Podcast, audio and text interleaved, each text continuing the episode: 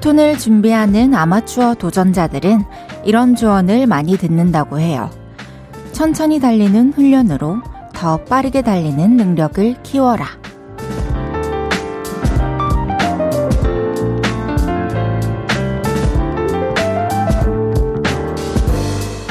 속도를 높이는 연습만 하다 보면 몸은 늘 긴장 상태에 빠지고요.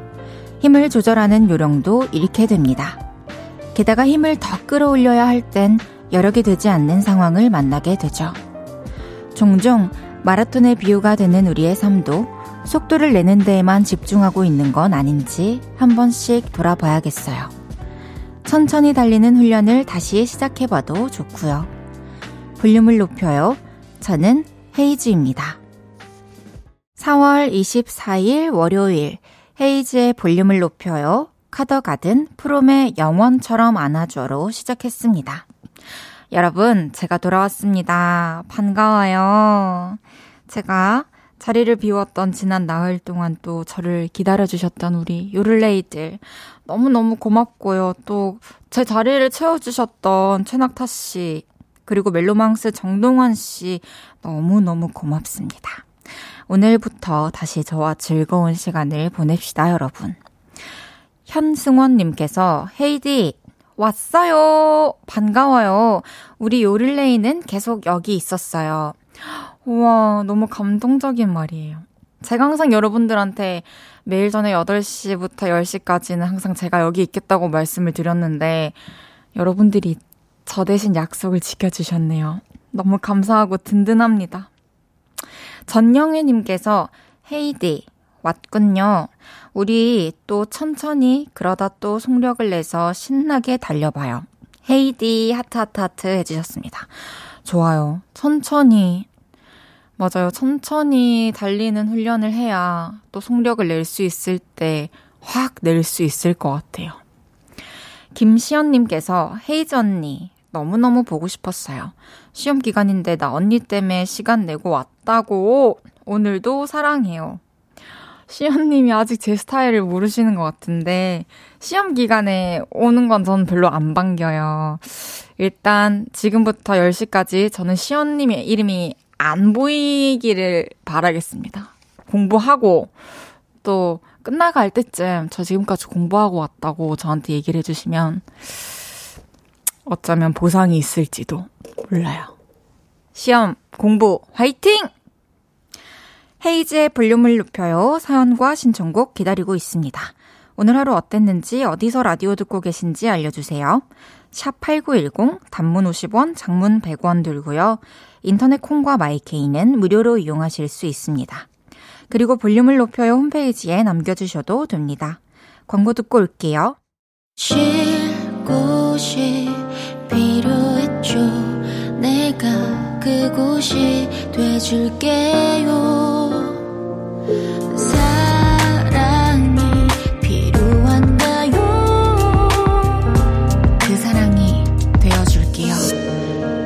이은지의 볼륨을 높여요.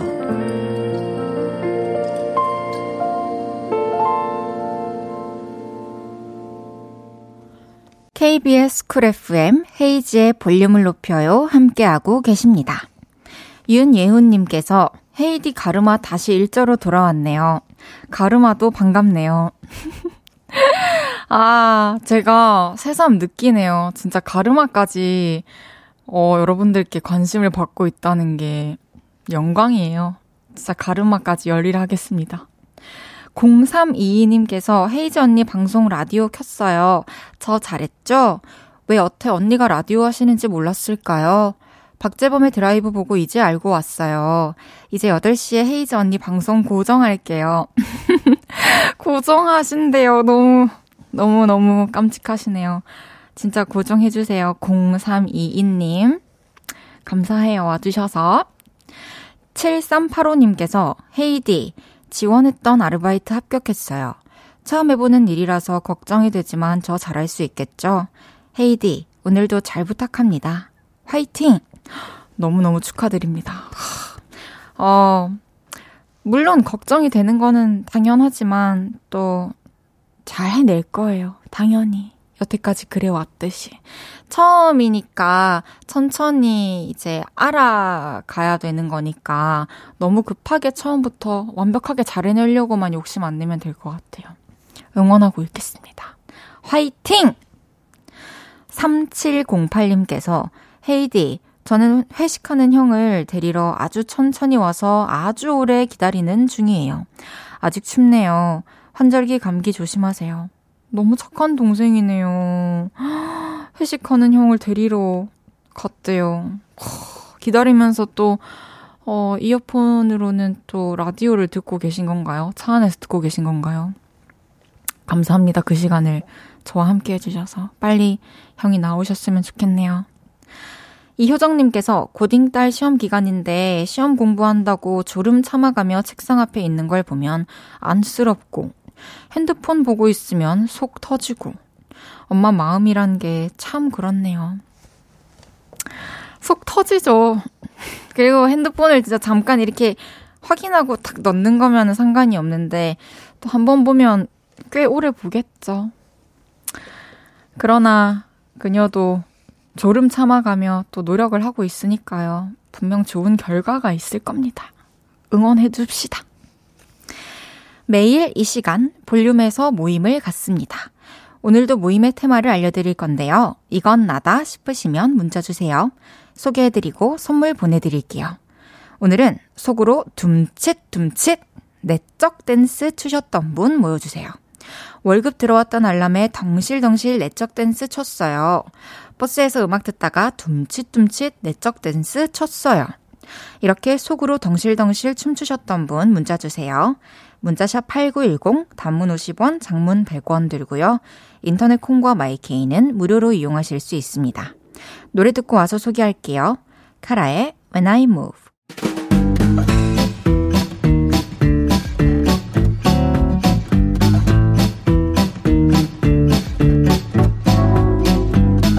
오늘 좋은 일 있었던 분들이 많으시네요. 자자, 줄 맞춰서 서주세요. 앞으로 나란히.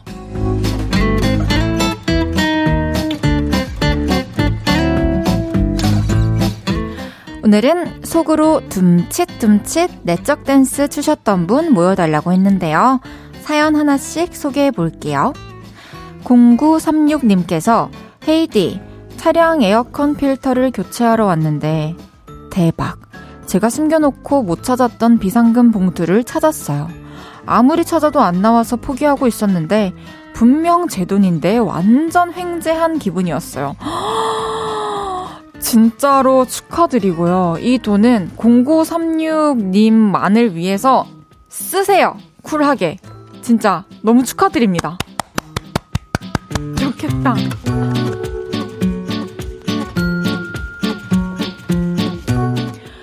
9481님께서 저요, 저요. 오늘 몸이 가벼워서 동네 한 바퀴 뛰고 왔는데 제가 몹시도 건강해진 것 같아서 둠칫둠칫 내적 댄스가 저절로 나네요. 그 여운 아직 멈추지 않아서 볼륨 들으며 즐기고 있어요. 맞아요. 내가 건강해졌다라는 생각이 들면 참 행복하죠. 너무 또 큰일을 해내셨네요. 앞으로도 우리 건강 유지를 잘 해봅시다. 화이팅!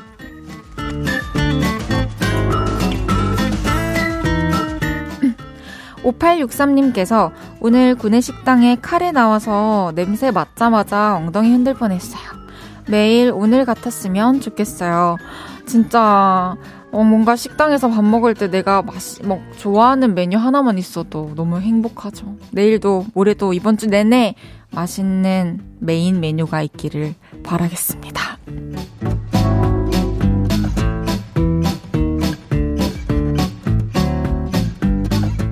6630님께서 고딩아들 시험 100점이란 문자에 내적 댄스 췄어요. 문자는 처음이지만 헤이디 라디오 잘 듣고 있어요. 다시 목소리 들으니 더 반갑네요. 너무너무 축하드립니다. 고등학교에서 100점 맞긴 진짜 쉽지 않죠. 고등학생 아드님께도 축하한다고 고생했다고 꼭 전해주세요.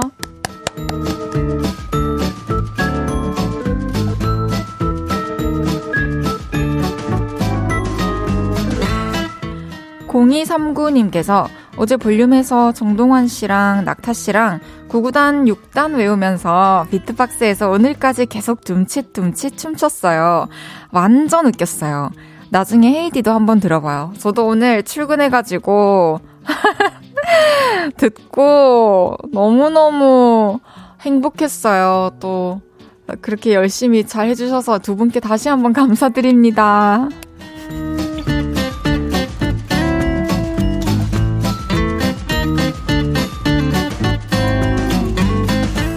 이외에도 근로자의 날에 등산 가자던 부장님이 집안 모임이 생기셨다고 아쉬운 척 했지만 속으로는 오예! 둠칫둠칫 춤추셨다는 짱가님. 남편이 닭다리 두 개 다 양보해줘서 아, 좋아라. 둠칫둠칫 내적 댄스 주셨다는 4794님. 이번 주에 소개팅 있는데 저녁 6시 이후로 안 먹었더니 1kg 빠졌다고 둠칫둠칫 춤추셨다는 강한별님까지. 소개해드린 모든 분들께 커피 보내드립니다. 노래 한 곡 듣고 올게요. 장범준의 노래방에서. 요, 요. 8일은 8, 8이 16, 85, 48, 6에 48, 87에 56, 88에 64, 89? 8919? 89.1 메가헤르츠 KBS 쿨 FM 저녁 8시엔 헤이즈의 볼륨을 높여 아, 이래서 듣겠나? 장범준의 노래방에서 듣고 왔습니다. 앞으로 나란히 매일 다른 테마로 모임 갖고 있어요. 제가 재밌는 테마로 기준 외치면 문자로 후다닥 모여주세요. 그리다님께서 역시 헤이디가 줄을 세우고 칭찬해 주셔야 이 코너는 살아나는 것 같아요. 둠칫둠칫 감사합니다. 앞으로 열심히 줄 세워드리도록 하겠습니다. 8381님께서 저는 한 달째 주말마다 시험 보강 중인 영어 강사입니다. 고딩들이 주말 걸쳐 중간고사인데 영어 시험이 이번 주 금요일이에요. 그래서 이번 주말은 쉴 수 있어요. 오, 예, 둠칫둠칫. 하, 진짜 저도 특히 볼륨을 하면서 선생님들의 어, 사연 받으면서 깨달은 게 있죠. 아, 내가 학교 가기 싫고 학원 가기 싫은 것처럼 선생님도 학교 가기 싫으시고 학원 가기 싫으셨겠다. 똑같이 주말에 얼마나 싫으셨을까. 진짜 고생 많으시고 너무 감사합니다. 정말로. 이번 주말 뜻깊게 보내시길 바랄게요. 6817님께서 혼자서 가로등 켜진 집 앞 공원에 와서 운동하고 있어요. 고양이가 옆에서 스트레칭 하네요. 음, 와, 6817님이 무해한 사람인가 봐요. 고양이가 알아봤나 봐요. 옆에서 조곤조곤 같이 운동하시다가 안전 귀가하시길 바라겠습니다. 8870님께서 치킨을 시켰는데 본가로 시켜서 가지러 가고 있어요. 차로 왕복 20분 거리입니다. 포장해서 배달비나 아낄걸. 저 장 교수님 제자입니다? 헤이즈님 늘 응원합니다. 와, 저희 부를레이님께서 어디에나 계시네요. 안녕하세요. 반갑습니다. 어, 치킨. 본가에 지금 혹시 가족분들이 계시면은 본가에 이 김에 들어가서 같이 드시는 건 어때요? 감사합니다. 다음에 또 뵐게요. 괜히 조심스럽네. 0936님께서 딸이 한 달 전에 치킨 회사 메뉴 개발팀에 취직했는데요. 한 달 내내 매일같이 치킨 12마리를 튀겼다고 하네요. 어, 치킨 튀기는 일이 얼마나 고된지 몸소 체험하고 나니 치킨 가게 사장님과 직원분들이 얼마나 수고하시는지를 알게 됐다며 치킨 한 마리의 땀과 정성을 강조하네요. 와, 그러니까요. 정말로 치킨집이라는 게 그래요. 너무 힘들 것 같아요. 특히 이 더운 날 얼마나 힘드시겠어요. 감사합니다. 맛있는 치킨을 튀겨서 저희에게 팔아주시는 모든 점주님. 9047님께서 헤이디 오늘 대박이에요. 그저 일만 했는데 글쎄 만보 걸었다는 알람을 받은 거 있지요. 정말 파김치 된 듯 이제 집에 가요. 참, 헤이즈, 반가 반가요. 하루에 만보를 걷고 파김치가 됐는데도 저한테 반갑다고 인사해 주셔서 너무 감사합니다. 이제 집에 가서 편하게 푹 쉬세요.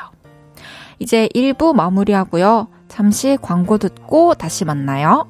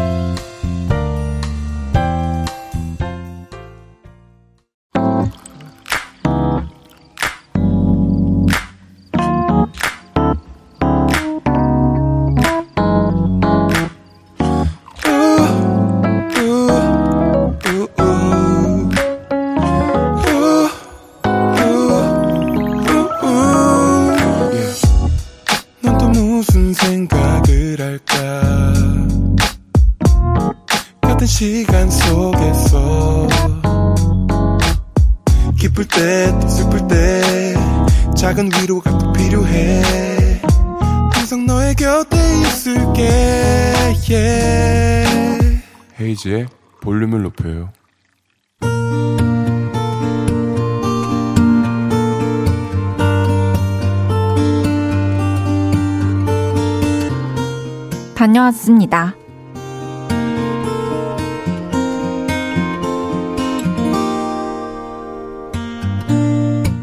저는 고3입니다. 스트레스가 참 많을 때죠. 그날도 저와 친구들은 이유도 없이 그냥 기분이 울적했어요. 그런데 청소 시간에 친구 한 명이 이러더라고요. 우리 오늘 석식 먹지 말고 마라탕 먹으러 갈래? 좋아. 우리 딱 마라탕만 먹고 야자하러 오자. 그래서 저를 포함한 4명은 지갑만 들고 교실에서 신던 슬리퍼를 질질 끌고 나갔습니다. 스트레스가 확 날라간다. 아, 역시 마라탕. 우리는 행복하게 마라탕을 즐기고 나왔는데요. 아, 우산도 없는데 비가 오는 겁니다.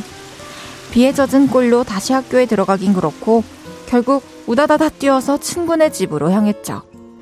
슬리퍼를 신고 뛰었더니 양말이 다 젖어 엉망이 됐더라고요. 결국 처음 가보는 친구네 집에서 발부터 씻게 되었습니다. 그런데 너무 뛰어서 그런가 슬슬 또 배가 고프더라고요. 그래서 제가 한마디 쓱 던져봤습니다. 우리 치킨 먹을래? 그러자 친구들은 기다렸다는 듯 좋다고 외쳤죠. 아, 근데 배달비가 4천원이나 해. 뭐? 4천원? 너무 비싸. 아, 그럼 우리 그냥 가서 먹을래? 배달비도 비싸고 그 사이 비도 그치고 그래서 치킨을 먹으러 갔습니다.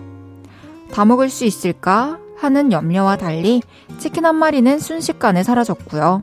3차로 카페까지 갔습니다. 맨발에 슬리퍼를 신고요. 그리고 카페에서 나오는 길엔 문방구에 들렀습니다. 우와, 이거 팔찌 너무 귀여워. 우리 이거 우정 팔찌 할래? 그리고 우린 상당히 유아틱한 팔찌도 손목에 하나씩 둘렀죠. 아, 이거 너무 유치해서 킹받아. 이런 반응을 보인 친구도 있지만 ENFP인 저는 상당히 마음에 들었습니다. 하핫. 그리고 그때 시각 밤 10시. 집으로 돌아가야 할 시간이었습니다. 근데 우리 가방이랑 운동화 학교에 있는 거 알지? 알지. 아, 근데 뭐 어때? 아무도 안 훔쳐가. 우리 내일 이 차림 그대로 그냥 학교 가면 돼. 아, 그럼 그냥 이 슬리퍼 신고 등교할까? 아, 안 돼. 교문에서 혼나. 그러면서 다 같이 깔깔깔 웃었어요. 덕분에 우울했던 마음이 싹 사라졌습니다. 그리고 그날 집에 돌아와 샤워를 하고 침대에 누웠는데 이런 생각이 들었어요. 아, 완벽한 하루였다. 제 기분이 좋았으면 그렇게 하루쯤은 공부 안 하고 스트레스를 풀어도 되는 거 괜찮은 거죠? 그렇다고 해주세요.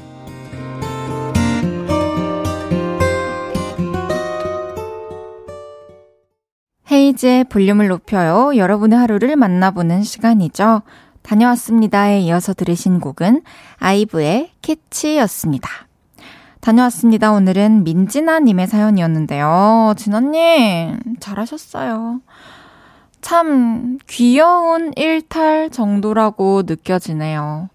그 정도의 귀엽고 착한 일탈은 또 어떤 때는 필요하기도 하지 않나 그런 생각이 들었어요. 너무 잘하셨어요.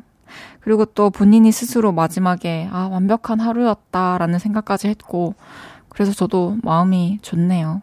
뭐, 진아님께서 이런 행동을 자주 하지는 않겠죠. 그렇기 때문에 또 이렇게 사연까지 보내주신 것 같은데, 너무 잘했고, 완벽한 하루의 기억과 함께 또 힘내서 공부했으면 좋겠습니다. 그러다가 또 스트레스 받는다 싶을 때쯤 친구들이랑 마라탕도 먹고 또 치킨도 드시라고 치킨 보내드릴게요.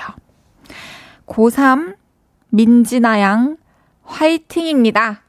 응원하고 있을게요. 이삭님께서 행복하면 한 번쯤은 괜찮아요. 헤이디, 너무 혼내지 마요. 저, 네, 혼내지 않았습니다. 저도 이상님과 같은 생각입니다. 뭐, 누군가에게 피해 주지 않는 선에서. 그쵸. 이 정도는 괜찮죠. 숭이 왔다님께서 내가 고3 때 헤이디가 볼륨 했다면 난 야자 시간에 매일 몰래 듣다가 폰 빼앗겼겠지? 아찔하네요. 정말 아찔해요. 그렇게 참 선생님들께 저의 프로그램을 알리고 싶진 않네요. 그런 경로로. 너무 했어! 아, 볼륨을 높여요. 들었어요. 높여요. 이렇게 하면 안 되니까.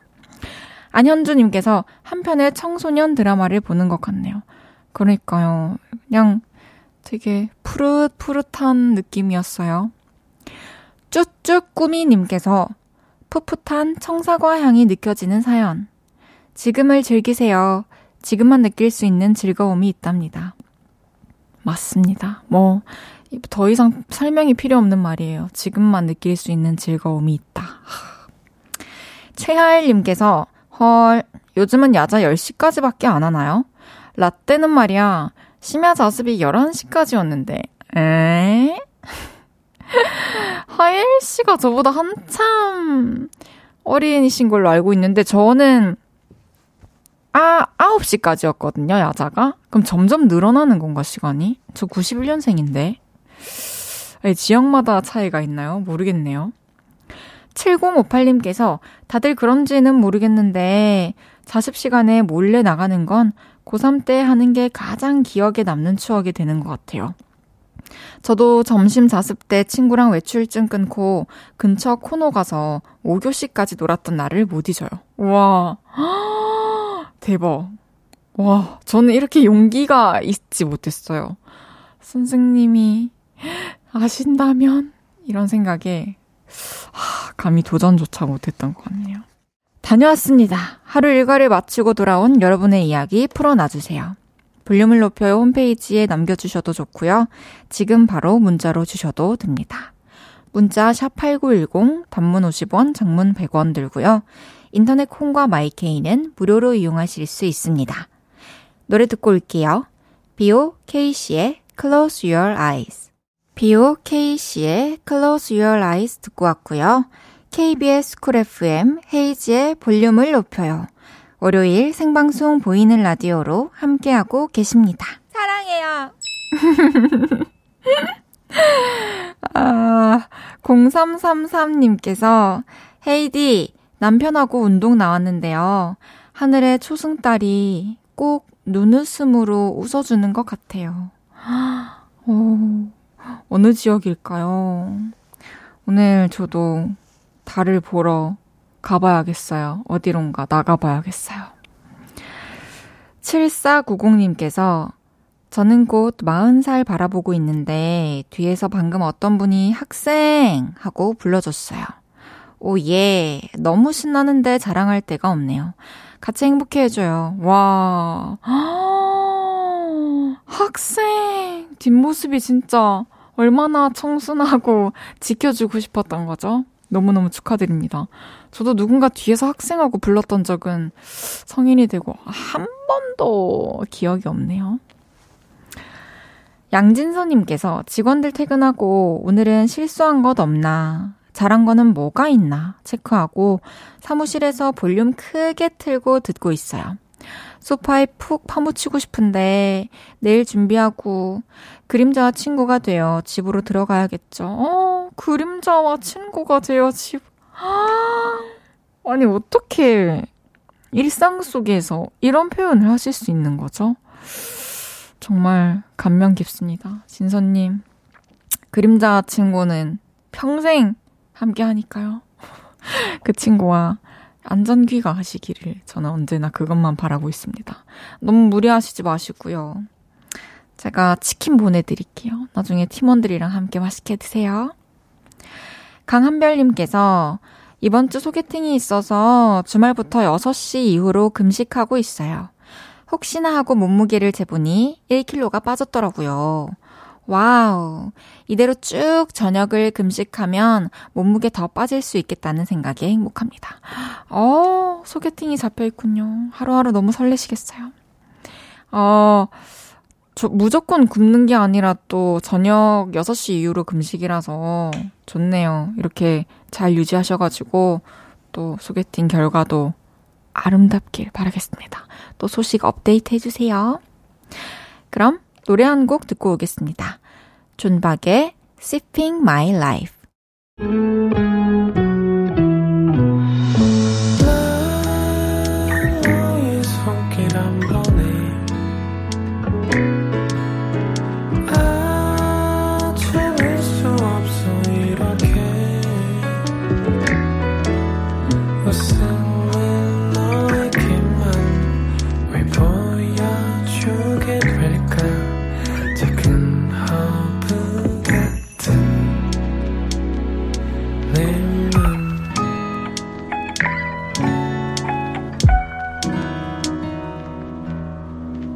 헤이즈의 볼륨을 높여요. KBS 쿨 FM 헤이즈의 볼륨을 높여요. 함께하고 계십니다. 6817님께서 대학생 1학년 딸이 일요일에 샤브샤브집에서 12시간 서빙 알바 하는데 힘들었나 봐요. 코피 났네요. 안쓰럽지만 젊어서 고생은 사서도 한다죠? 딸, 힘내! 해주셨습니다. 어, 12시간 서빙이면 진짜 힘들죠. 또 이제 20살 돼가지고 처음으로 그렇게 일해봐가지고 또 너무 힘들 거예요. 뭐, 그 젊어서 고생은 사서 한다라는 말의 의미를 생각해보면은, 그니까 젊고 에너지 있을 때 또 건강할 때 고생을 해놓고 시간이 갈수록 또 그거는 이제 발판이 되고 또 뭐랄까, 그런 시간들이 분명히 또 든든하고 튼튼한 구조물이 되는 건 확실하니까, 어, 좋은 시간을 보내고 있겠죠. 근데 또 너무 무리하면은 안 되는데, 걱정이네요. 6817님께 치킨을 보내드릴 테니까요. 따님과 함께 맛있게 드셨으면 좋겠습니다. 양두혁님께서 헤이드님 드릴 간식거리 몇 개 갖고 오픈 스튜디오 왔어요. 복귀하신 모습 보니 잠시 헤어졌던 가족을 다시 본 것처럼 반갑네요. 양두혁 씨, 안녕하세요. 양두혁 씨 한 번만 얘기해 주실 수 있어요? 네, 지금 아, 지금 나오나요? 네, 나옵니다. 네, 아, 반갑습니다. 아니, 지금 네. 처음 오신 거예요, 오픈 스튜디오? 예, 예. 너무 반가워요. 예. 처음 오시니까 어때요, 이렇게 보니까? 이렇게 라디오 보고 계셨구나. 그쵸? 네. 알겠습니다. 10시까지 잘 들어주세요. 어머나, 처음 뵙네요. 저도, 저도 요를레이 분들을 이렇게 실제로 뵈면 너무 신기하답니다. 잠시 후 3, 4부 왔어요. 신곡 나는 잘 지내로 돌아온 프로듀서 정키 씨가 오십니다. 정키 씨와 오늘 재미나게 이야기 나눠볼게요. 쭉 함께 해주세요. 브로콜리 너마저의 사랑한다는 말, 사랑한다는 말로도 위로가 되지 않는 듣고 3부에 만나요.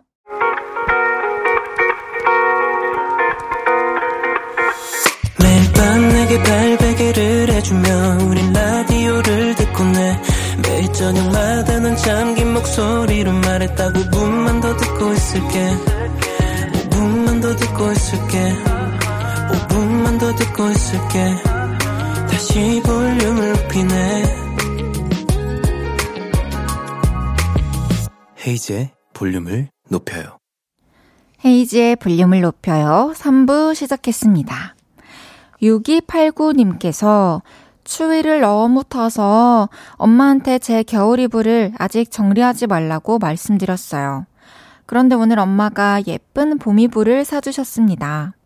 적당히 폭신하고 부드럽고 너무 이뻐서 기분이 너무 좋아요.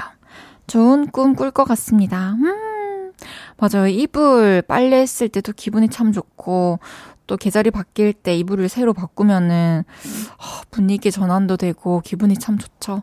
거기다가 내가 좋아하는 향수를 한 두세 번 살짝 가볍게 뿌리면, 그, 포스락 포스락과 함께 향기가 은은하게 퍼지면서 전 되게 기분이 좋더라고요. 기호에 맞게 한번 적용해 보시길 바라겠습니다. 7850님께서 헤이디, 저 박재범의 드라이브 갔다가 헤이즈님 봤었어요. 그때 忘れない 불러주시는 거 듣고 매일 찾아서 듣고 있어요. 그, 다나카상이랑 합의를 좀 봐서 와스레나이 음원을 내주시면 안 될까요? 그랬으면 좋겠는 마음이 큽니다. 아, 일단 너무 감사드리고요. 그날 제가 많은 곡을 불렀는데, 드라이브에서. 어, 그 곡을 참 좋아해 주셔서 너무 감사드리고, 진짜 풀 버전이 있거든요. 있는데, 이게 뭐, 그, 아티스트 간에 또 합의를 본다고 되는 게 아니라, 참, 여기서 구구절절 설명하기 그런데 저도 소속사도 있고, 복잡해요. 뭐 하나를 공개하기가. 그래서 나중에 타이밍 봐서 저의 SNS에 한번 탁 던져놓고 갈게요. 그때 많이 우르르 몰려와 주세요. 약속할게요. 월요일은 왔어요. 가슴 절절한 노래 잘 만드는 프로듀서 정키 씨와 함께 합니다. 광고 듣고 올게요.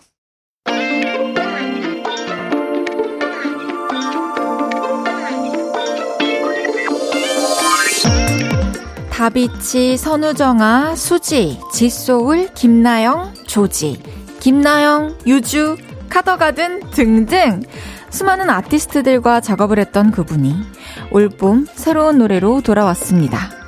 프로듀서들의 프로듀서라 불리기도 한다는 그분이 오늘의 볼륨에 오셨습니다. 누구시죠? 저예요. 제가 왔어요. 정기가 왔어요. 감사합니다.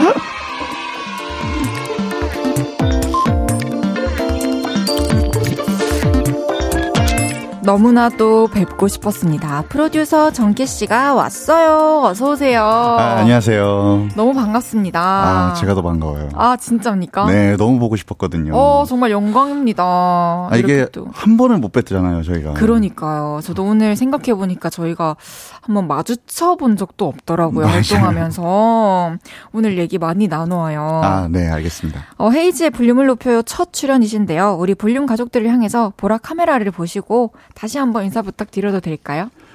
네, 안녕하세요. 초대해 주셔서 감사해요. 너무 나오고 싶었던 프로그램이에요. 네, 저는 작곡가 겸 프로듀서로 활동하고 있는 정키라고 합니다. 오, 반갑습니다. 네. 다시 한번 너무 환영합니다. 김창원님께서 정키님 안녕하세요. 옛날에 홀로라는 노래로 정기님을 처음 알게 되었는데 볼륨을 높여서 만나니 너무 반가워요. 홀로 너무 명곡이죠. 와. 그게 벌써 10년이 됐어요. 정말요? 네. 천지은님께서, 와, 정키님, 실제로 존재하는 분이었군요. 신기해요. 레전드다. 무슨 뜻인지 알 것 같아요. 맞아요. 좀, 어, 베일에 가려진 느낌이 네. 있어요. 전혀 의도하지 않았는데 음~ 그렇게 돼가지고요. 좋은 것 같습니다. 잘 모르겠어요. 그런가요? 5422님께서 정키님 반갑습니다. 혹시 떨고 계신가요? 해주셨는데 떨고 계세요? 네, 제가 지금 라디오 이번 앨범에서 한 여기 네 번째인데. 오. 근데 이게 헤이즈님이 MC라서 되게 떨리는 것 같아요. 진짜요? 네, 아, 되게 아, 떨리네. 근데 저 또 볼륨 와주시면은 네. 또 마지막에는 다 너무 편했다 해주시거든요. 어... 제가 오늘 편하게 한번 이끌어 가보겠습니다. 어, 기대할게요. 네, 편하게 대답해 주시면 됩니다. 알겠습니다. 문자 좀 소개해 드릴게요. 정키의 시그니처 수염님께서 볼륨에 나오시는 프로듀서 분들은 다들 헤이디와 친분이 있던데 정키님도 헤이디와 인연이 있나요? 이별 장인들끼리 만난 소감도 궁금합니다. 장인들끼리 만나면 특별히 느껴지는 기류가 있나요? 네, 우선 저희는 어 인연이 오늘 처음으로 맺어졌고요. 이별 장인들끼리 서로 뭐 뭔가 눈이 조금 슬프신가?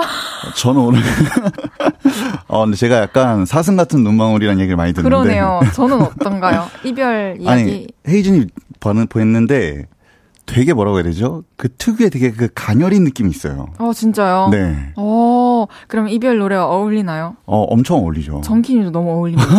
어, 제가 어울리나요? 어울려요. 어. 뭔가 그 모자에 사연이 있을 것 같아요. 그 모자를 고집한 이유가 있을 거야. 사연이 있을 거야. 네, 있죠. 어, 이별 장인이라는 말을 많이 들어보셨죠? 네, 너무 많이 들어가지고요. 네. 아니, 저는 사실 이별 노래, 이별 소재 노래들이 많다 보니까, 어, 많은 분들께서, 아, 이별을 많이 해봤나 보구나에 이제 넘어가서, 음. 많이 이제 사귀어봤나 봐? 아. 많이 만나봤나 봐? 이렇게 또 접근을 하시는데, 정기 씨는 그런 오해는 안 받으셨나요? 거의 비슷한데요. 저는 많이 이별했나 봐라는 얘기는 많이 들어요. 어, 많이 만나봤나 봐. 네, 그런 얘기는 안 하던데요. 아, 뭔가. 그래서 제가 되게 기분이 나쁜 게, 많이 이별하려면 많이 만나봐야 되잖아요. 네. 근데 많이 만나나봐라는 말은 아무도 안 해주고. 그렇군요. 어, 뭐공 내면은 너 헤어졌어? 막 이게. 만남은 궁금하지 않고. 네. 아, 정키는 모자와 한몸님께서 정키님, 오늘도 모자 쓰고 나오셨나요? 네. 저는 정키님 하면 그 헌팅캡이 제일 먼저 떠올라요. 집에 그렇게 생긴 모자 몇 개 있어요 해주셨는데 모자 몇 개 정도 있으신가요? 네, 제가 이거를 이제 정리를 해드리면 네. 모자는 뭐 세보진 않았지만 2, 30개 있는 것 같아요. 2, 30개. 근데 제가 평소에 쓰고 다니는 모자는 다섯 개밖에 없어요. 아, 맞아요. 나, 나머진 예, 한 번도 안 썼어요. 그렇군요. 선물을 받았는데 아. 제가 머리가 통이 좀 짱구여가지고 그래서 딱 쓰면은 떠요 모자가. 아 뒤에가. 네. 그래서 이렇게 딱 핏이 맞는 모자 아니면은 거의 그 사실을 알게 됐군요. 네. 짠 곳이군요, 두상이. 맞습니다. 알겠습니다. 아니, 방송에서 이렇게 뵙는 게 되게 오랜만인 걸로 알고 있는데, 네. 그동안은 또 어떻게 지내셨어요? 어, 뭐 사실 이제 앨범도 준비하고, 이제 다른 가수 프로듀싱도 준비하고 있고, 음. 그리고 이제 이번에 또 이사를 하고 있어요. 와, 요즘에 정말 이사 많은 분들이 하시네요. 아, 그래요? 네. 아, 제가 이번에 이사하면서 너무 많은 고생을 해가지고 지금도 이사하다 온 거예요. 어떤 것 때문에 많이 고생하셨어요? 이사할 때? 제가 이번에 조금 여유 있게 이사를 해보자 해서 아 기간을 네 그래서 두 곳을 2주 정도 겹치게 구한 거예요. 그게 무슨 뜻이죠? 전에 집과 지금 아, 집을 네네네. 네 2주 정도가 겹치게. 아. 그래서 이제 천천히 이사하면서 이렇게 좀 낭만을 느껴보자. 구조도 좀 천천히 생각해보고. 그렇죠. 그렇죠. 인테리어도 좀 천천히 주문해보고. 와, 근데 까맣게 입고 있다가 마지막 날에 네? 어 내일 이사잖아 해가지고 당일날 이삿짐 구하고 그렇게 이사를 해가지고 지금도 짐 정리를 못했어요. 아, 오히려 그 2주를 날려버렸네요? 네, 너무 허무하게. 음. 앨범 준비하다 보니까 꼭이래요. 그쵸. 사실 우선순위가 또 앨범이었을 테니까, 그죠? 맞아요. 아이고. 또 작년에는 KBS Listen Up이라는 프로그램에서 활약을 해주셨는데. 네. 윤징님께서 Listen Up에서 정키님의 프로듀싱으로 탄생했던 밤이 깊었네 무대 진짜 좋아했어요. 만약에 리메이크 미션을 받고 헤이즈에게 노래를 한 곡 편곡해서 줘야 한다면 헤이즈가 불렀으면 하는 리메이크 곡은 뭔가요? 어... 떠오르시는 게 혹시 있을까요? 네, 너무 많은데. 우와. 제가 헤이즈님을 오늘 만나 뵙고 더 확신이 든 거는 약간 더 짙은 감성은 약간 가볍게 표현이 되는 것 같고. 오. 가벼운 느낌은 약간 짙게 표현이 되는 것 같아요. 어머나. 그러니까 약간 중성적인 그런 좀 노래 스타일이 있으셔가지고 오. 오히려 아예 밝은 걸로 가면은 칵테일 사랑. 네. 너무 좋아. 마로니 칵테일. 그게 네. 이제 너무 밝다 보니까 너무 상큼하기만 해야 될 것 같은데 오히려 네 그게 묘한 매력이 나올 것 같고. 오. 약간 바로 떠오르다니. SES의 Dreams Come True 같은 노래 있죠. 너무 좋아합니다. 네, 그런 노래도 되게 톤적으로 매력 있게 다가올 것 같아서. 어, 저에 대한 지금 그림이 어느 정도는 이미 그려져 있군요. 네, 평소에도 되게 많이 그렸어요. 네. 아, 그렇군요. 네. 감사합니다. 그 그림에 또 열심히 언젠가 색칠해 볼게요. 아, 알겠습니다. 스케치 잘 해주십시오. 아, 열심히 할게요. 어, 이제 신곡 이야기를 나눠볼 건데요. 네. 1년 6개월 만에 발매하는 I'm Fine이라는 제목의 앨범인데요. 어떤 의미의 I'm Fine인가요? 네, 사실 근래 이제 근래는 아니고 제가 한 반년 전에 되게 그냥 평상시처럼 살고 있는데 제가 좀 외롭기도 했고 조금 지치기도 했어요. 어. 근데 주변에서 자꾸 저한테 너 괜찮아? 괜찮아? 물어보는 거예요. 근데 와. 저는 괜찮은데 자꾸 괜찮냐고 물어보니까 그래서 제가 자꾸 말이 대답이 뾰족스럽게 나가는 거예요. 이야. 괜찮다니까? 왜 그래? 막 이러면서. 진짜 공감 가는 게 네. 똑같은 이유로 네. 제가 그 첫 정규 앨범 제목이 She's Fine이었어요. 아. 저도 난 괜찮으니까 제발 이제 그만 물어봐줘. 맞아. 안 괜찮길 바라는 사람 같아 보이니까 맞아요. 이런 생각으로 삐뚤어져가지고 그렇게 썼었는데 어. 공감이 가네요. 네. 타이틀곡 제목도 나는 잘 지내요. 정승환 씨가 또 보컬에 참여를 해주셨는데 이곡좀 소개 부탁드릴게요. 네, 근데 이제 제가 아까 아임파인 얘기를 이어서 하면 제가 괜찮은 줄 알았는데 시간이 좀 지나고 보니까 안 괜찮았었더라고요 그때. 음. 그래서 제가 그거를 앨범을 작업하면서 좀 많이 느껴가지고 음. 이번 곡 제목도 나는 잘 지내가 이제 좀 과거의 연인들한테 좀 과거의 연인한테 그리고 제가 이제 과거의 저한테도 좀 하는 말이에요. 오. 그래서 이제 나는 잘 지내고 있어. 그러니까 어, 나는 괜찮아. 근데 사실 이 노래를 들으시면 안 괜찮은 감성이거든요. 음. 하긴 정말 괜찮았으면 이런 이 생각을 하지도 않았을지도. 맞아요. 그렇죠. 맞아요. 나는 못 지내님께서 제가 가사에 집중하면서 들어봤는데요. 가사가 엄청 슬프고 화나네요. 미안해, 아팠지, 추억해, 이럴 거면서 왜 헤어지자 한 겁니까? 예? 제가 이별당한 것 같습니다. 어떤 마음의 상태로 이 가사를 쓰셨는지 궁금해요. 제가 가사를 썼을 때는 최대한 자전적인 얘기를 좀 담자. 그리고 최대한, 어, 내가 솔직하게 가사를 써보자 하고 썼는데, 이번 앨범을 내고, 가사가 참 재수없다라는 얘기를 너무 많이 들어가지고. 아, 그러면은 저는 근데 네. 그 확실한 매력이라고 생각해요. 어. 그 이번에 그 가사에 그 의도하신 건지 모르겠지만 네. 어, 컨셉은 아니죠. 아 당연하죠. 네. 그래서 더 그렇게 와닿을 수 있었던 것 같아요. 마음에 콕콕. 아. 음, 뮤직비디오가 또 인상 깊은데 외국 커플이 등장을 해요. 맞아요. 미국에서 촬영을 하셨죠? 맞습니다. 어때요? 미국에서 촬영하는 거 힘든가요? 저게 되게 로망이에요. 미국에서 뮤직비디오 촬영하는 거. 네, 그래서 제가 감독님한테 여쭤봤는데 힘들다고 하시더라고요. 하긴 그, 아, 안 가셨죠? 네, 저는 안 갔습니다. 아, 외국 커플 배우분이 또 열연해 주셨는데. 네. 어떤 느낌을 좀 내고 네. 싶으셨어요? 이게 사실 좀 사연이 있는데, 제가 이제 감독님 중에 팬분이 있어가지고, 제가 좋아하는 감독님. 그래서 그 감독님한테 부탁을 드렸는데 마침 미국을 가신다는 거예요. 아~ 그래서 어 그럼 미국 배경으로 찍어주시 찍어줄 음. 수 있다. 그래서 제가 바로 부탁을 드렸죠. 와. 오키도키 정키님께서 뮤비가 CF 같기도 하고 단편영화 같기도 하고 너무 좋더라고요. 정키님이 직접 나오실 걸 기대했는데 안 나와서 좀 섭섭했어요. 도전해보실 생각 있나요? 연기하는 정키 해주셨습니다.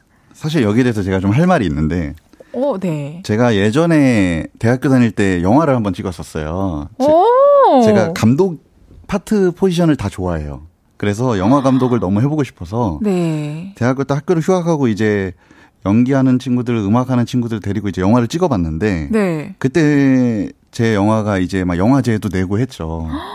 근데 뭐 당연히 다 예선 탈락을 했는데 어. 저는 거기에 페인이 제가 주연을 맡았기 때문이라고 생각을 하거든요. 아, 또, 네. 그렇게 또, 어. 그래서 뭐 연기할 생각은 한 향후 10년간은 없습니다. 10년간. 알겠습니다.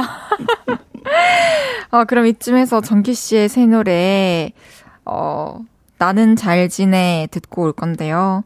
감상 포인트 하나 알려주시겠어요?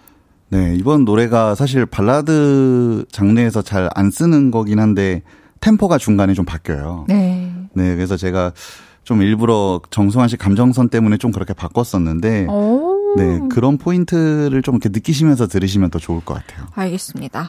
여러분, 나는 잘 지내 어떻게 들으셨는지 알려주시고요. 정기 씨에게 궁금한 것들, 하고 싶은 이야기 많이 보내주세요. 문자샵 8910, 단문 50원, 장문 100원 들고요. 인터넷 콩과 마이케이는 무료로 이용하실 수 있습니다.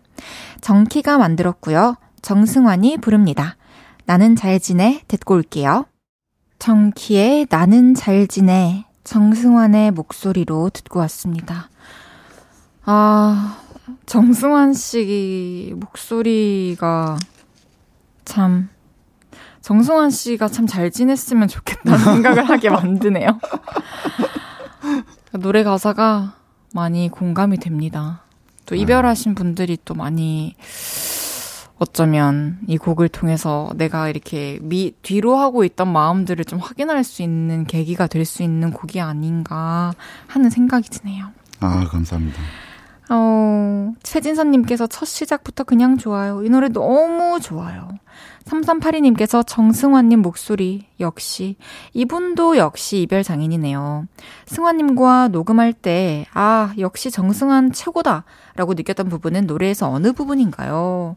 음. 아, 이게 어느 부분이라기보다는 제가 되게 감동받았던 포인트가 갔는데 녹음을 미리 다 해놓으셨더라고요. 오. 그러면서 하시는 말이 두 시간 전부터 녹음을 먼저 하고 계셨고 갔는데 이거는 지금 일단은 감 잡으려고 해놓은 거니까 듣고 음. 부족한 부분을 말해달라고 하시더라고요.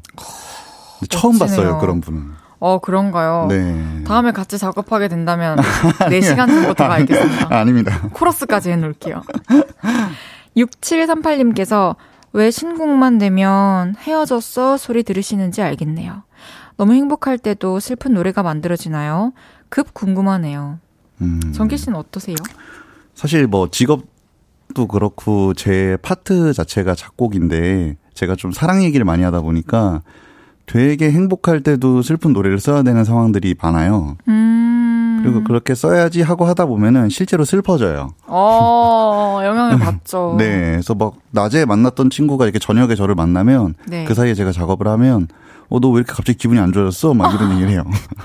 정말 그 세계에 푹 빠지시는군요. 네. 아무래도 조명도 좀 와. 어둡게 하고. 아. 네. 어, 이번 앨범에 나는 잘 지내랑 또 함께 실린 수록곡이 또 한 곡 있는데요. 가수 임, 임세준 씨가 부른 여전해라는 곡이에요. 네. 일단 살짝 들어볼게요.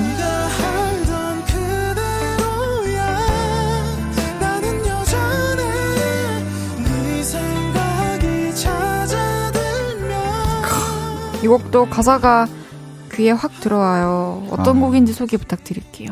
네. 나는 잘 지내 이어진 곡이고요. 음, 네, 여전해라는 말 그대로 너랑 만났을 때 그때처럼 나는 지금도 그렇게 지내고 있어. 난 여전해. 음. 나는 약간 좀 소식을 전하는 안부를 전하는 노래예요. 어, 세윤님께서 저 여전해라는 곡을 새벽에 들으면 눈물 한 바가지 쏟을 것 같아요. 이 음악 새벽 몇 시에 만드셨나요? 이 곡 가사 중에서 정키님이 가장 좋아하는 가사는 어느 부분인가요? 저는 첫 가사부터 너무 좋아요.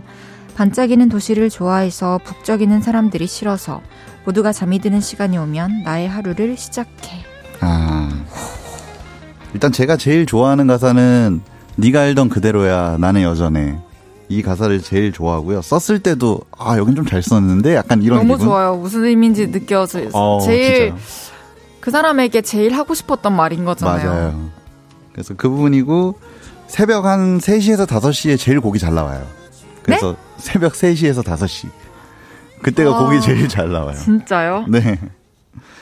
도시가 좀 조용할 때 그러면은 네. 하루 패턴은 어떻게 되세요? 아침 한 8시쯤 자서요. 오후 한 3시쯤 일어나요. 아, 아, 그렇게 막 또 늦게까지 막 해질 때까지, 해질, 해질 때까지 주무시진 않는군요. 네, 생각보다 잠이 좀 일찍 깨더라고요, 요즘. 음, 아, 일찍이요? 네. 아. 아, 옛날에 막 5시까지 잤는데 그쵸, 그쵸. 네, 요즘은 또 힘들어서 그것도 못 하겠어요. 아, 그렇군요. 알겠습니다. 되게, 어, 새벽 3시부터 5시에 감성. 그래서 정키님 음악들은 진짜 새벽에 그 창밖에 차들 몇 대 안 다닐 때 있죠. 어, 맞아요. 그때 틀어놓으면은 어, 지금 약간 감동받았어요. 그 포인트를 알고 계신 분이 많이 없는데. 정말요. 네. 음악으로 통하고 있었군요. 좋습니다. 지금 편하시죠? 긴장 이제 안 하고 어, 네, 계시죠? 조금씩 풀리고 있어요. 맞죠? 네. 좋습니다. 3부 이제 마무리하고요. 잠시 광고 듣고 오겠습니다. 저녁 8시가 되면 헤이즈 볼륨을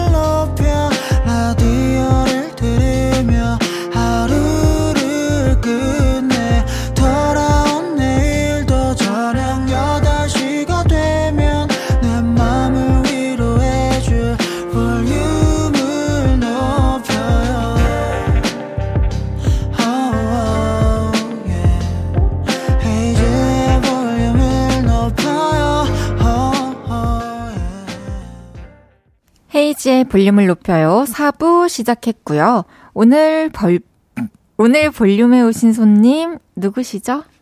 음악과 모자를 사랑하는 프로듀서 정키가 볼륨에 왔어요. 오, 완벽했습니다. 이번에는 정키 씨의 매력을 좀 더 파헤쳐 볼게요. 빈칸 토크 진행해 볼 건데요. 제가 질문을 드리면 즉 답해 주시고요. 네. 그 답변에 대한 이야기는 마지막에 돌아와서 다시 얘기 나눌게요. 알겠습니다. 먼저 첫 번째 질문입니다. 천정명, 윤계상, 김재원 닮은 꼴이라는 말도 들어봤던 정키. 최근에 거울을 보면서 나 괜찮네? 라고 느꼈던 순간은 네모다. 자고 일어나서 거울을 봤을 때다. 어? 아, 오케이. 두 번째 질문입니다. SNS에 영화 작품들을 기록으로 남겨두기도 하는 정키. 4월의 마지막 월요일인 오늘 밤. 잠들기 전에 볼 영화로 추천하고 싶은 작품은 네모다. 여인의 향기다. 여인의 향기. 세 번째 질문입니다. 야행성 인간 정키가 곡 작업을 제외하고 새벽 2시경에 자주 하는 것은 네모다. 영화 보거나 드라마 보기다. 음, 마지막 질문. 프로 이별러 정키. 헤어질 때 들어봤던 말 중에 가장 상처가 됐던 말로 기억하는 것은 네모다. 너랑 있을 썼음에도 불구하고 외로웠어. 어, 어, 하는 입장도 쉽지 않은데. 첫 번째 질문으로 돌아가 볼게요. 네. 어, 천정명, 윤계상, 김재원 닮은 꼴 이야기를 들어보셨어요? 아 근데 이게 지금 약간 좀 너무한 것 같아요.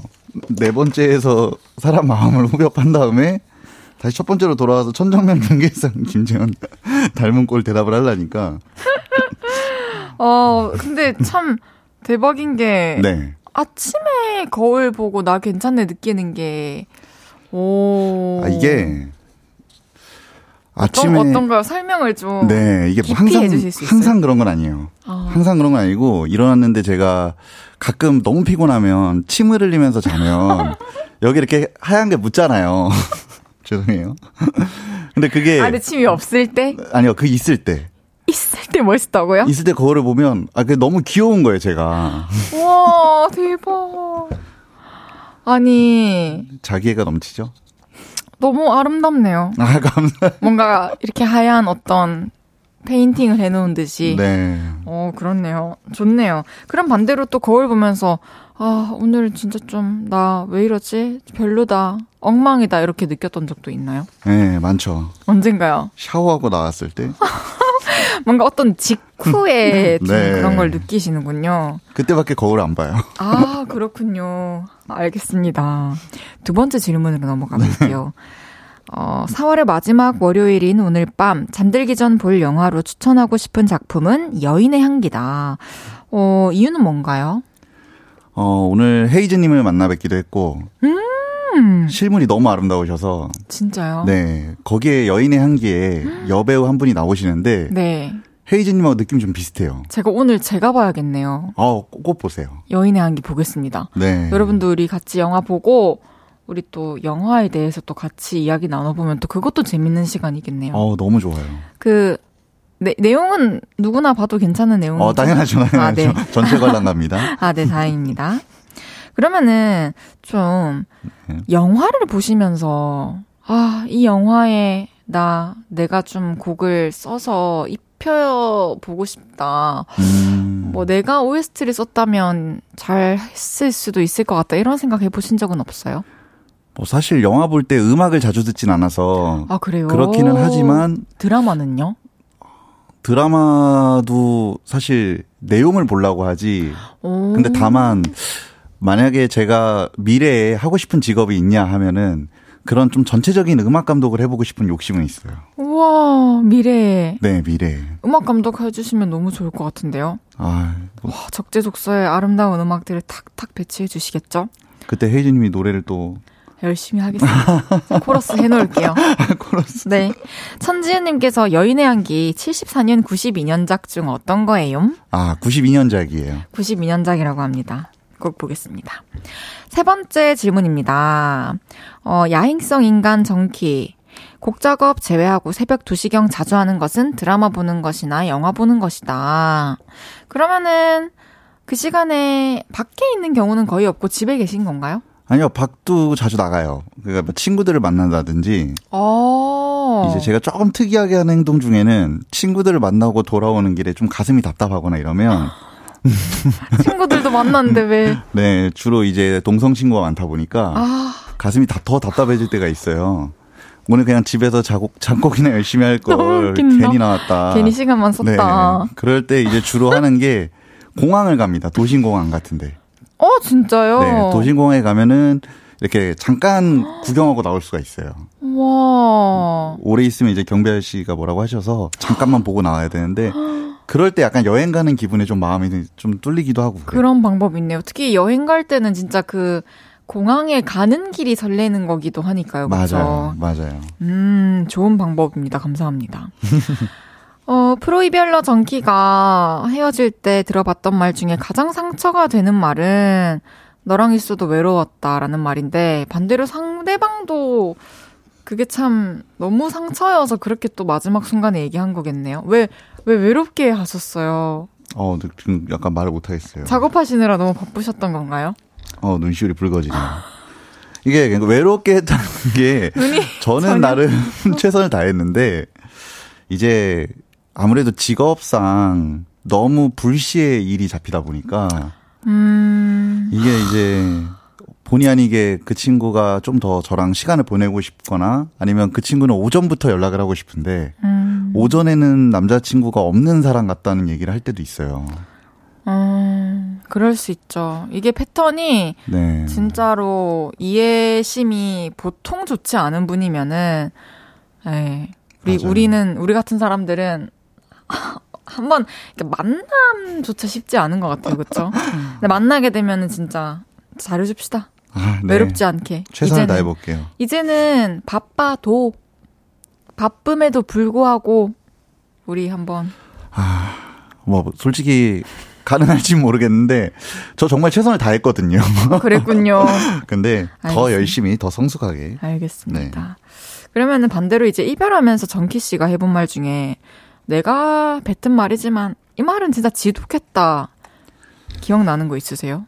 사실 제가 남한테 좀 쓴말을 잘 못하는데 음, 제가 딱 한 번 어떻게 보면은 솔직함을 빙자해서 좀 잔인하게 했던 말이 어 너를 사랑하는 하지 않는 것 같다를 얼굴을 보고 이제 얘기를 한 적이 있어요. 아, 딱 그 멘트? 어, 나 이제 더 이상 너 사랑하지 않는 네, 것 같다? 그 멘트를 둘이 있는데 어, 계속 언제 말할까를 고민하다가 지금 얘기해야겠다 해서 얘기를 앞에 둘이 같이 있다가 얘기를 한 적이 있어요. 너무 가슴 아프네요. 네, 저도 근데 말하고 나서 어, 뭐 너무 마음에 안 푸더라고요. 근데 이게 어쩔 수 없는 거니까. 그쵸. 그러면은 정키 씨, 그러니까 송이님께서도 여쭤봐 네. 주셨는데, 정키님은 헤어지자고 말하는 쪽이 나으세요? 헤어지자는 말을 듣는 쪽이 나으세요? 그 말을 듣고 싶어서 일부러 기다린 적도 있나요?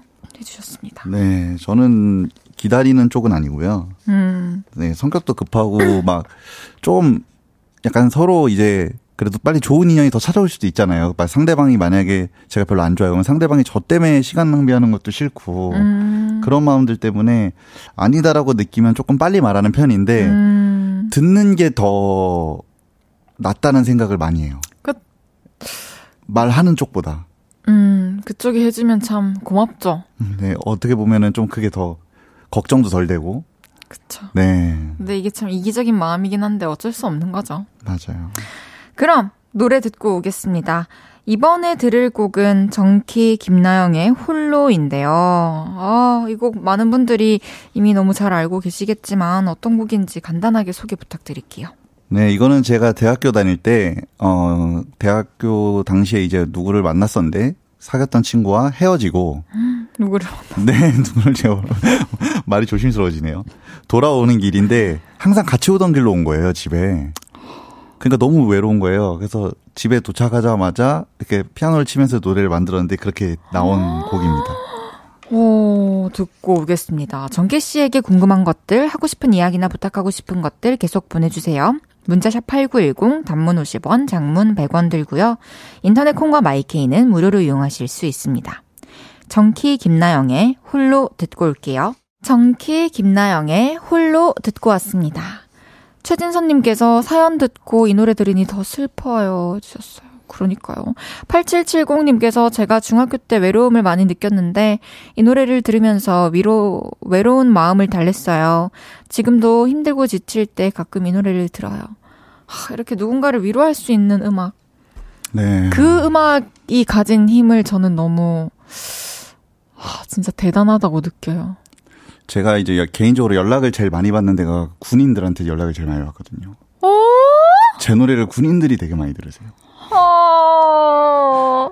그래서 진짜요? 네. 그래서 저는 DM이나 이런 메시지들을 거의 안 놓치고 장문으로 답장을 합니다. 왜냐면 군인들이 너무 힘든 거 아니까. 그렇군요. 감동적이네요. 이재원님께서 사슴 눈망울 정키님 순해 보여요. 순해 보인단 말이 좋으세요? 강해 보인단 말이 좋으세요? 네, 강인해 보인다는 말이 좋아요. 그런가요? 너무 순하시네요, 그뭐 말조차. 상남자다 뭐 약간 이런 말 좋아해요. 그렇군요. 아, 일단 알고 있겠습니다. 소식 좋아하세요? 님께서 정기님 하루에 한 끼만 드신다는 얘기가 있던데 왜요? 먹는 걸 안 좋아하는 거예요? 아니면 귀찮은 거예요? 음식은 뭘 좋아하세요? 너무 안 먹어서 여자친구랑 싸운 적은 없나요? 어, 뭐 일부러 한 끼를 먹는 건 아닌데 일어나면은 일단은 저는 항상 바닐라 라떼를 시켜요. 어, 루틴이 있으시구나. 네. 근데 바닐라 라떼 이제 막 당이랑 이런 게 있잖아요. 그래서 한 저녁까지 배가 안 고파요. 그러다가 한 12시쯤 되면은 그때 이제 배가 조금 고파요. 안 돼요. 배가 안 고파도 그 일어나가지고 밥을 나 나는 지금 내 몸은 네. 일어났으니 음. 난 너한테 밥을 넣어줄 거다. 난 어. 너에게 이제 힘을 줄 거다. 하지만 이 친구가 어 지금 이미 힘 충분히 힘이 나요 이렇게 말을 하고 있는데요. 그 친구는 괜찮은 척 해야 된다고 이미 믿고 있을지 몰라. 아니 밥 잘 챙겨 드세요. 알겠습니다. 두 끼 드세요. 두 끼 먹을게요. 한 끼는 너무 가혹해요. 알겠어요. MBTI는 과학님께서 정키님 SNS를 봤는데 은근히 인싸 같아요. 음악만 들으면 INFJ 같은데 SNS를 보면 ESFJ 같아요. 어때요? 맞나요? 어 저는 ENTP예요. ENTP. 네. ENTP의 특징이 뭐죠? 뭐 사실 제가 그렇게 잘 아는 건 아니지만 이성적이고 음, 계획적이지 않고 T라고요? 네. 아, 근데 어떻게 그런 감성이 나오지? 어 저는 약간 계획을 세우는 걸 좋아하는데 그 계획을 세워서 실천해 본 적이 거의 없어요. 에? 네, 잘 실천 못 해요. 아, E, ESTP요? 아니요, ENTP. ENTP요? 저 한번 이따 검색해 봐야겠네요. 어떤 사람인지 네. 고- 궁금하네요. 공감이 많이 되시던가요? 설명 보시면서? 어, 뭐 반은 공감되고 반은 안 되긴 했는데 음. 주변에서는 딱 맞다고 하더라고요. 오. 네. 이별이 온다님께서 이별 장인들에게 묻습니다. 저 요즘 그런 생각이 많이 들어요. 여자친구랑 싸운다거나 여자친구가 미운 건 아닌데 사랑이 끝났다는 느낌이 듭니다. 그런데 또 헤어져야겠다라는 결심까지는 안 드는데 어떻게 하면 좋을까요? 계속 이 만남을 이어가다 보면 사랑이 다시 피어나기도 할까요? 아니면 그냥 이쯤에서 이별을 하는 게 아름다운 걸까요? 저는 꼭 말씀드리고 싶은 게 저는 보통 이런 상황에서 헤어졌거든요. 음, 근데 그게 시간이 지나고 되게 후회된 적이 많아요. 그래요. 네. 그래서 예전에는 이제 막 우리가 막 구질구질하게 연애한다 그러잖아요. 음. 막 그런 시간이 없는 게 더 멋있어 보였는데 지금은 그런 어떻게 막 붙잡아도 보고 싸워도 보고 하면서 서로 맞추는 게 더 최선을 다하는 것 같아요. 그것도 맞죠. 그것도 맞죠. 진짜 사랑하면 사실 쿨하, 쿨하다는 음. 표현 자체가 적용이 쉽지가 않은 것 같은데. 맞아요. 어, 사실 사랑이 끝났다라는 느낌이 드는 이유가 네. 뭐 단순히 뭐 설레임이 전보다 줄어들어서 음. 뭐, 뭐 어떤 이유, 이유들이 있겠죠. 근데 그냥 좀 단순히 예전 같지 않아요가 아니라 사랑이 끝났다라고 좀 표현하실 정도 같으면은 뭐, 그리고 이쯤에서 이별을 하는 게 아름다운 걸까요? 이렇게 어, 얘기를 하신 거 보면은 지금 정리하시는 게 아, 안 돼요. 안 돼요? 저 같은 후회를 하시면 안 돼요. 안 된대요. 오늘은 정기님이 주인공이니까 그럼 정기님 말씀 들으세요. 네, 좀 기다려 보시고 네. 여자친구를 처음 사랑했던 그때, 그 여자친구가 처음 나를 사랑해줬던 그때 좀 많이 떠올려 보세요. 네, 이별이 온다님은 잠시 동안만 제 노래를 듣지 말아주세요. 제 노래도요. 김대훈님께서 정기님이 제일 즐겨 듣는 헤이즈님 노래는 뭐일지 궁금해요. 아, 있을까요? 아, 있죠, 당연히. 뭔가요? 저는 이거를 깜짝 놀란 노래기도 하고요. 네. 네, 저는 비도 오고 그래서 뭐 사실 뭐 인기 워낙 많지만 네. 제가 신용재님하고 학교 동기예요. 아. 근데 저는 헤이즈님이 신용재님을 이제 피처링으로 어. 이렇게 함께 했길래 어떤 노래일까 했는데 어 이런 노래에 신용재라는 보컬을 이렇게 했는데 그게 또 잘 어울리니까 네, 저는 거기서 되게 좀 충격받았어요. 저도 그때 제가 신용재 선배님을 떠올렸던 게 네. 너무 기특하고 어, 맞아. 아니, 머리가 그때 획획 돌아갔던 것 같아요. 어. 좀 신박한 아이디어들이 어. 너무 감사합니다. 좋게 들어주셔서 네, 아, 그 노래 진짜 좋아요. 감사해요. 어, 이렇게 또 편하게 얘기를 하다 보니 어느새 정기 씨를 보내드릴 시간이 왔습니다. 아, 이제 긴장이 풀려서 말을 좀 해볼까 했는데 벌써 끝나나요? 그러니까요. 오늘 근데 대화도 많이 나누고 너무 즐거웠는데 네. 어떠셨나요? 아, 제가 평소에 헤이즈님 되게 팬이었고 그리고 감사합니다. 주변의 동료들이 이제 볼륨을 높여에 나오면서 이제 볼륨을 높여 오늘 나갔다 왔어 하면 되게 부러웠는데 오, 이렇게 초대해 주셔서 너무 감사하고 감사해요. 네 저도 더 열심히 해서 청취자 여러분들이 더 즐겁게 음악 감상할 수 있도록 더 슬픈 감성을 더 많이 공유해서 들려드릴 수 있도록 할게요. 아, 강인한 이미지랑은 진짜 상반돼요. 너무 감사하고요. 다음에 또 볼륨에 와주십시오. 알겠습니다. 감사합니다. 그럼 저는 광고 듣고 음악 듣고 다시 올게요. 정키 임세준의 여전해.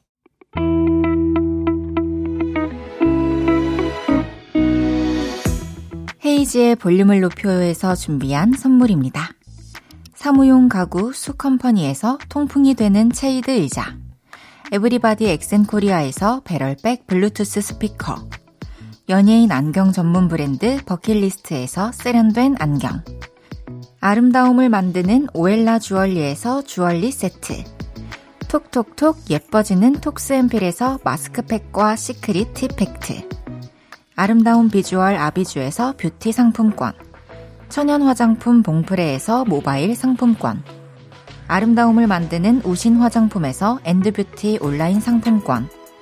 비만 하나만 365MC에서 허파고리 레깅스 하남 동래 복국에서 밀키트 보교리 3종 세트 160년 전통의 마루코메에서 콩고기와 미소 된장 세트 반려동물 영양제 38.5에서 고양이 면역 영양제 초유 한 스푼을 드립니다.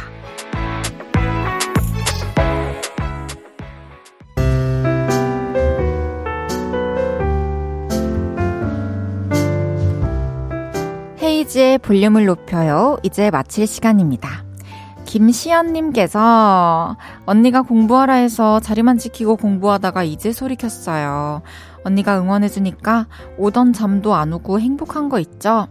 행복회로 풀 가동. 수능 끝나고 오픈 스튜디오 꼭 갈 테니까 라디오 오래 해주시고 항시적으로 행복해야 돼요, 헤이디. 너무 약속 지켜줘서 고맙고 착하고 참 분위기가 좋네요, 볼륨이. 우리 시연이 치킨 보내드릴게요. 또 내일도 모레도 열심히 힘내서 공부합시다. 내일은 연애 모르겠어요. 샤브샤브 윤재성 씨와 함께합니다. 연애 고민 있으신 분들은 볼륨 홈페이지로 미리 사연 보내주시고요. 구와 숫자들의 평정심 들으면서 인사드릴게요. 볼륨을 높여요. 지금까지 헤이지였습니다. 여러분, 사랑합니다.